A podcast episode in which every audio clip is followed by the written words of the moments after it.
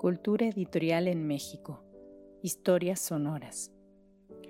Les damos la más cordial bienvenida a una cápsula de Cultura Editorial en México. Historias sonoras. En esta iniciativa nos proponemos ofrecer algunos fragmentos de historia, la historia de los editores y las editoriales, de los sellos y de las colecciones bibliográficas, de publicaciones periódicas y revistas culturales. En una palabra, las historias de los agentes y proyectos culturales que han permitido el surgimiento, consolidación y construcción de la edición en México. En esta ocasión hablaremos de Las andanzas de Petra, biografía de Peggy Espinosa. La investigación, texto y lectura han sido preparados por Alejandra Guerrero Esperón. Las andanzas de Petra, biografía de Peggy Espinosa. Primera parte. Todos la conocen como Peggy Espinosa, pero pocos saben que su nombre real es María Esperanza Espinosa Barragán. Desde niña su familia la llamaba Peggy. Así lo hicieron también sus maestras y compañeros de escuela en Guadalajara, en Hermosillo y en Culiacán, donde vivió su infancia. Más tarde, cuando tenía 15 años, se mudó con su familia al Distrito Federal y con ella migró ese nombre de cariño que la ha acompañado hasta su vida profesional. La escuela en la Ciudadela. En 1972, Peggy inició su carrera en la Escuela de Diseño y Artesanías del Instituto Nacional de Bellas Artes, fundada apenas una década antes y la primera en impartir estudios formales de diseño en México.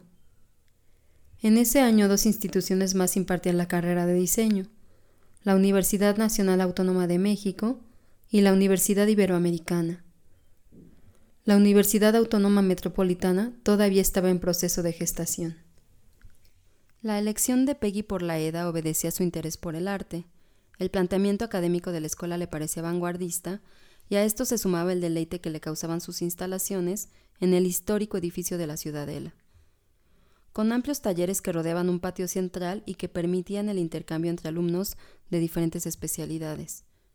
Para darnos una idea de este ambiente, podemos mencionar los talleres de tejido, estampado y gobelinos, maderas, metales y plásticos, vitrales, esmaltes, cerámica y platería y serigrafía. Además existía la promesa de la apertura de los talleres de grabado e imprenta. Los movimientos estudiantiles de 1968 y 1971, jueves de Corpus, habían ocurrido recientemente. La participación de las escuelas de arte había sido muy destacada, por lo que aún se percibía cierta agitación en el ambiente universitario. Los ámbitos educativos se estaban transformando, tanto en lo académico como en lo laboral. El ingreso de Peggy a la EDA coincidió con la instauración de un cogobierno, reunión paritaria de alumnos, profesores y autoridades que discutían las decisiones académicas y políticas de la escuela, impulsado entre otros por el ideólogo Alberto Híjar, quien también había promovido el autogobierno en la Facultad de Arquitectura de la UNAM y el cogobierno en la ENA. La puesta en marcha del Plan 72 se centró en una educación integral basada en el trabajo en equipo, la práctica y la investigación. Anuló la carrera de diseño artístico profesional y los diversos cursos de artesanías para dar paso a las carreras de diseño gráfico, diseño de objetos, diseño textil y diseño de muebles. Peggy se inscribió en un principio en la carrera de diseño de objetos con la intención de aprender cerámica. Luego migró a la de diseño textil, en la cual estudió técnicas de estampado y de tejido durante un año. Finalmente la vocación la llamó y decidió matricularse en la carrera de diseño gráfico, con la que culminó sus estudios de licenciatura. Peggy provenía de una escuela de monjas y de instituciones privadas, así que el ambiente de la EDA le resultaba novedoso, aguerrido e interesante. Cuando ingresó, el arquitecto Ramón Vargas era director de la escuela, pero muy pronto debió dejar el cargo al pintor Adrián Brun. También el profesorado tenía en su mayoría una formación académica en arquitectura o artes plásticas. Entre ellos se encontraban Jorge Best, uno de los profesores que iniciaron las labores de la EDA, Manuel Suaznávar, Pilar Maceda, Mario Rangel Faz, Juan Manuel López, Silvia Fernández, Fernando Schultz, Ariel Hernández, entre otros. Peggy recuerda con especial cariño las clases de Arnulfo Aquino, quien impulsaba a sus alumnos a investigar y debatir en clase. Gracias a la apertura de la escuela, que favorecía la colaboración de los estudiantes, Peggy, quien poseía una personalidad inquieta y crítica, participó activamente en la gestión y solicitud de cursos, talleres y seminarios impartidos por destacados profesionales de la época. Víctor Gorka impartió talleres de cartel, Félix Beltrán clases de letrografía, Daniel Prieto un seminario de semiótica y Carlos Palleiro un taller de ilustración. A este último, Peggy le cuestionaba su método para lograr composiciones armónicas y proporcionadas mediante su famoso compasaurio, mientras le mostraba otros métodos y sistemas reticulares que ella utilizaba y que defendía como más modernos. Hoy ambos recuerdan con cariño esos intercambios. Peggy ingresó con una generación de más de 30 alumnos. Solo cuatro se graduaron. Hizo su servicio social en el despacho del arquitecto Madrigal. Posteriormente trabajó por un tiempo en otro de imagen corporativa que pertenecía a Alfonso Capetillo. El arquitecto Antonio Toca le invitó a impartir la materia de fundamentos del diseño, que era parte del tronco común de las carreras de diseño gráfico, diseño industrial y arquitectura del agua Capozalco. Lo hizo por una breve temporada, pues debía recorrer largas distancias y los horarios eran difíciles de conciliar. Además, Peggy estaba en un momento en el que estaba ávida, más que de enseñar, de seguir aprendiendo ella misma. Imprenta Madero, linotipo, magnetipo, fotolito, fotocomposición y galeras.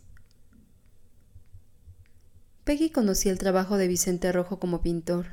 Luis Almeida, su cuñado, le informó de una vacante en imprenta Madero. Ella quería aprender el oficio, diseñar publicaciones y adentrarse en el mundo de la cultura y el arte. Recuerda que en la entrevista le mencionó a Vicente que quería hacer libros para niños. Aquella declaración parecía marcar un destino. Muchos deseaban trabajar en imprenta Madero, pero fue en esa joven de poca experiencia, pero gran disposición que Rojo encontró el perfil idóneo. Cabe destacar que Peggy fue de las primeras colegas con una formación académica en diseño que se incorporaron al grupo.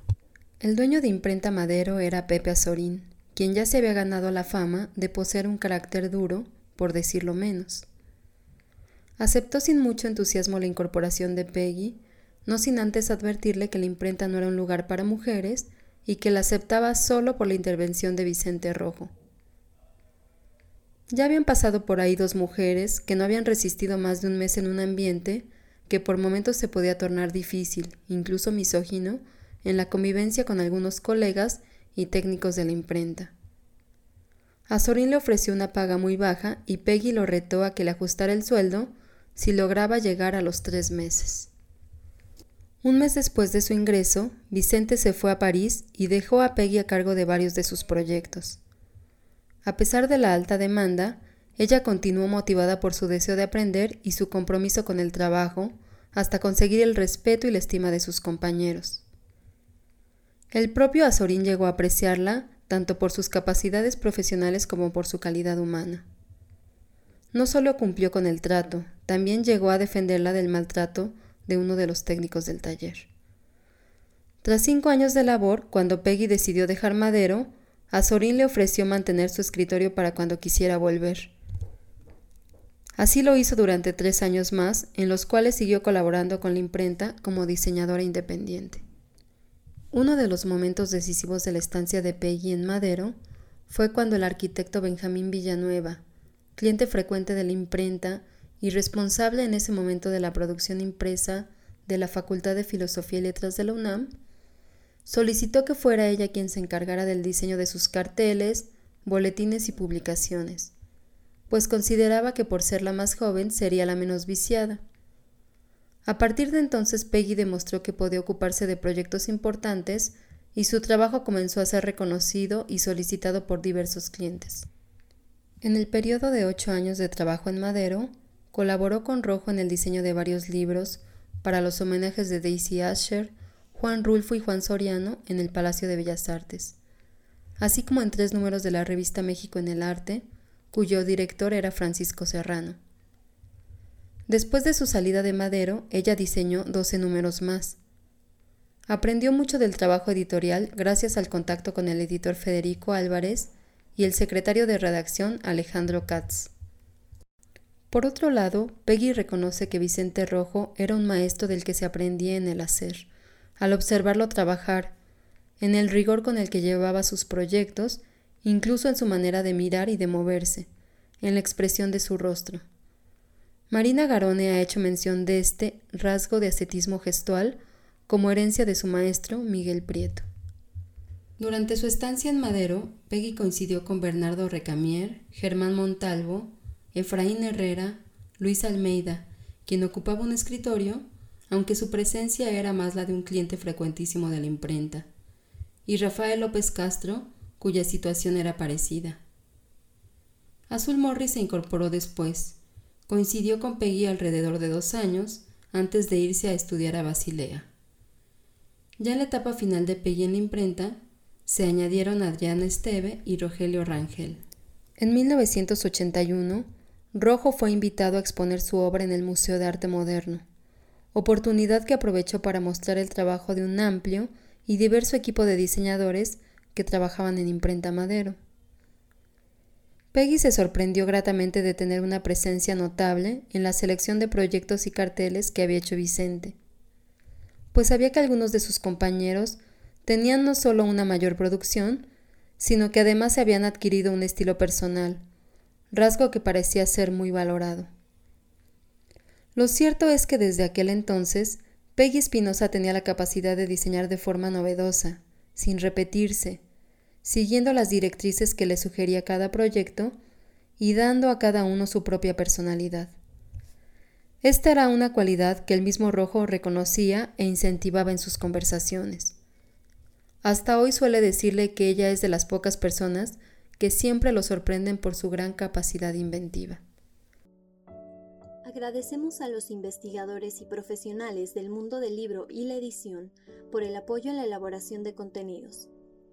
Los interesados en proponer nuevos contenidos, no duden en escribirnos a culturaeditorialmx.gmail.com. Los invitamos a seguirnos en Cultura Editorial en México, Historias Sonoras. Gracias por su atención.